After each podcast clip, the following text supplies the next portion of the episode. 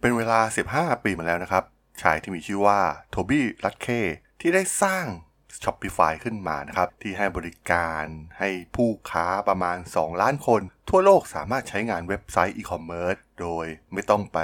พึ่งพาคู่แข่งที่สำคัญอย่าง Amazon.com นะครับ โดย Shopify ให้บริการด้วยระบบ Subscription ด้วยราคา 30 ถึง 2,000 ดอลลาร์ต่อเดือนนะครับ ซึ่งแน่นอนว่ามีบริการตั้งแต่ e-commerce การจัดการสินค้าคงคลังไปจนถึงการประมวลผลการชำระเงิน และในปีที่ผ่านมานะครับ พวกเขาได้ปรับกลยุทธ์ครั้งสำคัญให้ Shopify เนี่ยกลายเป็นร้านค้าได้ในทุกที่ผ่านวิกฤตการแพร่ระบาดของโควิด -19 มาได้อย่างสวยงาม พวกเขาสามารถทำได้อย่างไรนะครับ ไปรับฟังกันได้เลยครับผม You are listening to Geek Forever podcast.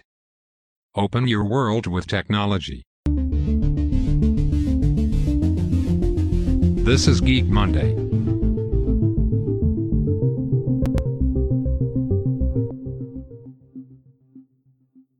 สำหรับพอดแคสต์ EP นี้สนับสนุนโดย p h i l g o o s ผู้ช่วยมืออาชีพของธุรกิจออนไลน์ ติดตามรายละเอียดเพิ่มเติมได้ที่ www.feelgood.co สวัสดีครับ ผมดนทราดนจากดดนบล็อกนะครับ และนี่คือรายการกิ๊มันเดย์นะครับ รายการที่มายกตัวอย่างเคส s ดี้ทางธุรกิจที่น่าสนใจวันนี้จะมาพูดถึงธุรกิจหนึ่งนะครับ นั่นก็คืออีคอมเมิร์ซชื่อดังอย่าง เว็บไซต์อย่าง Shopify นะครับ ซึ่ง Shopify เองเนี่ยผมก็ใช้บริการอยู่นะครับ ถือว่าเป็นการสร้างนวัตกรรมให้กับร้านค้า พ่อค้าออนไลน์ทั่วโลกนะครับ ให้สามารถเข้าถึงการสร้างเว็บไซต์อีคอมเมิร์ซบริการแบบครบวงจรนะครับ มี plug-in ต่างๆมากมายให้ผู้ใช้เนี่ยสามารถใช้งานได้ง่ายเพียงแค่คลิกเลือกนะครับ และคิดค่าบริการเป็นแบบรายเดือน แน่นอนนะครับว่าในช่วงการแพร่ระบาดเนี่ยธุรกิจที่ได้รับ ผลบวกไปเต็มๆ ก็คือธุรกิจอีคอมเมิร์ซนั่นเองนะครับ แต่ต้องบอกว่า Shopify เองเนี่ยมีความน่าสนใจนะครับในการปรับเปลี่ยนธุรกิจในรูปแบบใหม่ หลังจากการแพร่ระบาดนะครับให้กลายเป็นร้านค้าทุกที่ ซึ่งสอดรับกับพฤติกรรมต่างๆ ของผู้บริโภค รวมถึงพนักงานที่เปลี่ยนแปลงไปนะครับในเดือนพฤษภาคมปี 2020 เพียงไม่กี่เดือนหลังจากการแพร่ระบาดครั้งใหญ่เนี่ย ทบี้รัตเคนะครับ เขาได้ตัดสินใจยุติสัญญาเช่าในสำนักงานของ Shopify ในเมืองออตตาวาและเมืองอื่นๆ อย่างรวดเร็ว โดยประกาศว่าพนักงาน 7,000 คนทั้งหมดของเขาเนี่ย สามารถทำงานแบบรีโมทได้นะครับ ซึ่งเขาสรุปว่า Shopify เองเนี่ย สามารถอยู่ไปทั่วทุกคนทุกแห่งนะครับ โดยมีพนักงานและลูกค้าอยู่ในอีโคซิสเต็มทางด้านดิจิตอลออนไลน์นั่นเอง และเมื่อธุรกิจส่วนใหญ่นะครับ ต้องปิดตัวลงอย่างรวดเร็วหลังจากการแพร่ระบาด Shopify เนี่ยได้เพิ่มเครื่องมือให้พวกเขากลายเป็นร้านค้าออนไลน์ได้ในทันทีนะครับ เขาเป็นคู่แข่งโดยตรงกับ Amazon นะครับ ที่ดูเหมือนจะเอารัดเอาเปรียบต่อพ่อค้ามากกว่า ซึ่ง ด้วยการล็อกดาวน์ที่มีทั่วโลกนะครับทำให้มูลค่าตลาดของบริษัทเนี่ยเพิ่มขึ้นจาก 46,000 ล้านดอลลาร์ในช่วงต้นปี 2020 เป็น 177,000 ล้านดอลลาร์ในทุกวันนี้นะครับในปี 2020 เนี่ยยอดขายพุ่งขึ้นเป็น 2,900 ล้านดอลลาร์สหรัฐนะครับเพิ่มขึ้น 86%จากปี 2019 ซึ่งในช่วงสุดสัปดาห์ Black Friday Cyber Monday ล่าสุดนะครับ ผู้ค้าของ Shopify เนี่ยสามารถทำยอดขายได้ 6,300 ล้านดอลลาร์นะครับ เพิ่มขึ้น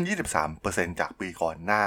ซึ่งปัจจุบันเนี่ยทำให้ Shopify กลายเป็นบริษัทที่มีมูลค่าสูงสุดของประเทศแคนาดา คิดเป็น 8.6%ของยอดขายอีคอมเมิร์ซในสหรัฐรองจาก Amazon นะครับที่นำโด่งอยู่ที่ 39%แต่พวกเขาก็ยังนำหน้าคู่แข่งอย่าง Walmart หรือ eBay อยู่ด้วยซ้ำนะครับ ความน่าสนใจก็คือ Shopify เนี่ยได้มีการจ้างอินฟลูเอนเซอร์ชื่อดังนะครับ ไม่ว่าจะเป็น Kanye West นะครับ จากแบรนด์ Yeezy ของเขานะครับ รวมถึงการร่วมมือกับนักดนตรีในการสร้างสินค้ารูปแบบใหม่นะครับ งานศิลปะดิจิตอลแบบไม่ซ้ำใคร หรือการเกาะเทรนด์อย่าง NFT นะครับ ซึ่งแน่นอนว่าสามารถมาวางขายที่ Shopify ได้นะครับ รวมถึง Pharrell Williams นะครับที่ได้มาเปิดช็อปนะครับผลิตภัณฑ์ดูแลผิวใน Shopify เช่นเดียวกันนะครับเขาก็เป็นแฟนตัวยงของ Shopify ซึ่งแน่นอนนะครับว่ากลุ่มอินฟลูเอนเซอร์เหล่านี้ทั้งแรปเปอร์นักร้องผู้ประกอบการเนี่ยถือว่าชอบ Shopify เป็นอย่างมาก ซึ่งก็ต้องบอกว่ามีแนวคิดหลายอย่างนะครับที่มีความน่าสนใจจากโทบี้ลัตเคนะครับที่มีแนวความคิดที่ตรงข้ามกับเจฟเบโซของ Amazon แน่นอนว่าเจฟเบโซเนี่ยเน้นไปที่ การควบรวมนะครับ การเอาชนะการแข่งขัน การลดราคาเร่งเวลาการจัดส่ง แต่ในทางกลับกันนะครับจะ Shopify เนี่ยมีมุมมองที่ดีต่อพ่อค้าแม่ค้านะครับเขาค่อนข้างสนับสนุนผู้ประกอบการนะครับและให้ความแฟร์แก่พวกเขาให้ผู้ประกอบการเนี่ยสามารถสร้างการเติบโตอย่างไม่มีที่สิ้นสุดผ่านแพลตฟอร์มของ Shopify ในทุกที่ในทุกเวลา มันเหมือนว่า Amazon เองเนี่ยกำลังสร้างอาณาจักรขนาดใหญ่นะครับ ส่วน Shopify เนี่ยพยายามติดอาวุธให้กับกลุ่มกบฏนะครับ เขามองว่ากลุ่มพ่อค้าแม่ค้ารายย่อยเนี่ยเหมือนกลุ่มกบฏนะครับที่ต้องต่อสู้กับยักษ์ใหญ่อย่าง Amazon นะครับ Shopify เองเนี่ยได้ช่วยเหลือผู้ค้าปลีกรายย่อยที่ประสบปัญหาต่างๆ ทั้งการขาดแคลนซัพพลายเชนรวมถึงปัญหาเรื่องเงินเฟ้อนะครับ Shopify ก็มีบริการที่เข้ามาช่วยเหลือในจุดนี้ ซึ่งมีอดีตผู้บริหารของ Amazon เนี่ยเคยกล่าวคำสำคัญไว้เลยนะครับว่า Shopify เนี่ยทำให้เราดูเหมือนคนโง่ ซึ่งถือว่าเป็นคำพูดที่ค่อนข้างน่าสนใจมากๆนะครับ ก็ต้องบอกว่าเป็นแนวคิดที่แตกต่างกันสิ้นเชิงมากๆนะครับสำหรับ Amazon และ Shopify Shopify เองเนี่ยเน้นการสร้างแพลตฟอร์ม เน้นการสร้าง ecosystem ทั้งหมดนะครับของพวกเขาและให้ลูกค้ารายย่อยนะครับ รายเล็กๆ พ่อค้าแม่ค้าออนไลน์รายเล็กๆเนี่ยสามารถที่จะจ่ายเงินได้นะครับ ตัวอย่างการจ่าย 30 ดอลลาร์ต่อเดือนนะครับสำหรับการสมัครใช้ Shopify แบบพื้นฐานทำให้สามารถเข้าถึงพ่อค้าแม่ค้าได้จำนวนมหาศาลจากทั่วโลก และทำให้พ่อค้าแม่ค้าเนี่ยสามารถที่จะขายสินค้าไปที่ไหนก็ได้นะครับที่มีอยู่ทั่วโลก พวกเขาให้บริการ มี App Store ที่มีบริการต่างๆ มากมายนะครับ ที่สามารถจ่ายเงินเพิ่มได้นะครับ หรือแม้กระทั่งมีบริการสินเชื่อเพื่อช่วยเหลือบริษัทขนาดเล็กนะครับ ซึ่งไม่สามารถที่จะขอกู้จากธนาคารแบบดั้งเดิมได้ แม้ Shopify เองเนี่ยจะมีแพลตฟอร์มที่มีระบบต่างๆมากมายนะครับ แต่สิ่งที่ยังขาดอยู่และเป็นสิ่งสำคัญมากๆของ Shopify ที่แตกต่างจาก Amazon นั่นก็คือ ในส่วนของการส่งโลจิสติกไปที่ปลายทางนั่นเองนะครับ ผู้ขายจำนวนมาก ประสบปัญหาด้านห่วงโซ่อุปทานนะครับแม้แต่ผู้ค้าปลีกรายใหญ่ที่สุดก็มีปัญหานะครับในการส่งสินค้าจากผู้ผลิตไปยังบ้านของลูกค้าแบบทันท่วงที ซึ่งแน่นอนว่าตรงนี้เนี่ยอเมซอนมีข้อได้เปรียบมากกว่านะครับด้วยเครือข่ายโลจิสติกที่ได้รับการพัฒนามาอย่างดีนะครับ สามารถส่งสินค้าข้ามมหาสมุทรและมีโกดังสินค้ากว่า 930 แห่งทั่วโลกนะครับ ซึ่งสามารถส่งถึงหน้าประตูบ้านของลูกค้าได้อย่างรวดเร็วนะครับ ซึ่งแตกต่างจาก Shopify ที่ส่วนใหญ่เนี่ยพ่อค้าแม่ค้าจะเป็นคนจัดการเรื่องการขนส่งเองซะเป็นส่วนใหญ่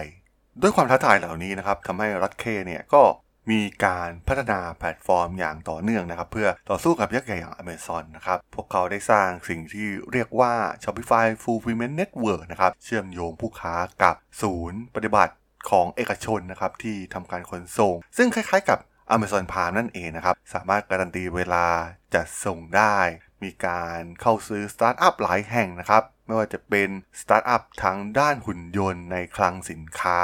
ซึ่งพวกเขาก็พยายามยกระดับหลาย ๆ อย่างของบริการพวกเขานะครับ รวมถึงการ ว่าจ้างผู้บริหารระดับสูงที่มีความสามารถมากมายนะครับ มาช่วยพัฒนาบริการของ Shopify ให้สามารถเติบโตได้ หลังจากการแพร่ระบาดของไวรัสโควิด -19 Amazon เองเนี่ยก็มองว่า Shopify ก็เป็นคู่แข่งที่สำคัญนะครับ และกำลังดำเนินการโปรเจกต์ที่ คล้ายๆทำคล้ายๆกับที่ Shopify ทำนะครับ ที่ช่วยให้ผู้ค้าปลีกเนี่ยสามารถสร้างเว็บไซต์อิสระภายนอก Amazon ได้ ไม่ต้องขายภายใน Amazon เพียงอย่างเดียว ซึ่งถือว่าก็มาเป็นคู่แข่งโดยตรงนะครับ กับ Shopify ผ่านการประมวลผลแบบข่าวของ Amazon Web Service ซึ่งแน่นอนว่ามีบริการต่างๆ มากมายที่มีคุณภาพนะครับ ที่สามารถสร้างธุรกิจอีคอมเมิร์ซให้เติบโตได้ ตัวลัตเคเองเนี่ยก็มุ่งสร้างบริษัทต่อไปนะครับ โดยเขายอมรับว่าหลาย ๆ ปีเนี่ยก็เป็นปีที่วุ่นวายนะครับของ Shopify จากการแพร่ระบาดของไวรัสโควิด -19 ซึ่งทำให้โดนผลกระทบในหลาย ๆ เรื่องนะครับ เพราะว่าบริษัทของพวกเขาเนี่ยเน้นไปที่การสร้างแพลตฟอร์มไม่มี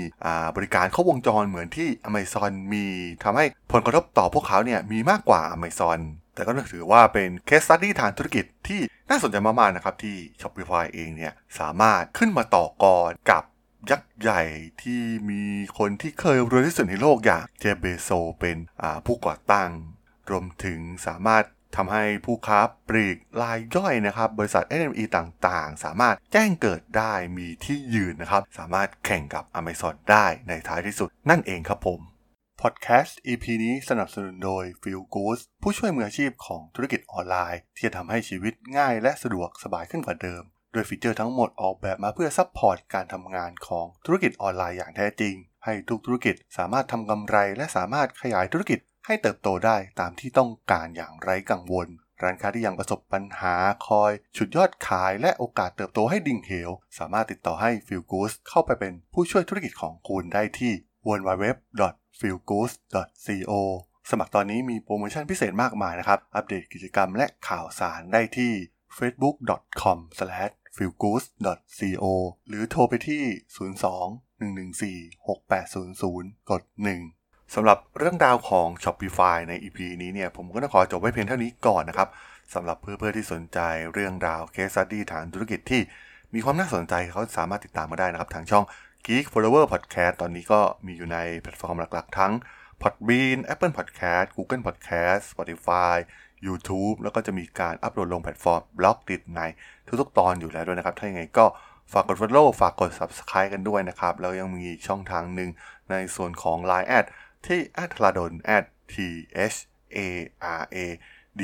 h o l สามารถแอดเข้ามาพูดคุยกันได้นะครับ ผมก็จะส่ง สาระดีๆพอดแคสต์ดีๆให้ท่านเป็นประจำอยู่แล้วด้วยนะครับ ถ้าอย่างไงก็ฝากติดตามทางช่องทางต่างๆกันด้วยนะครับสำหรับใน EP นี้เนี่ยผมก็ต้องขอลากันไปก่อนนะครับ เจอกันใหม่ใน EP หน้านะครับ ผม สวัสดีครับ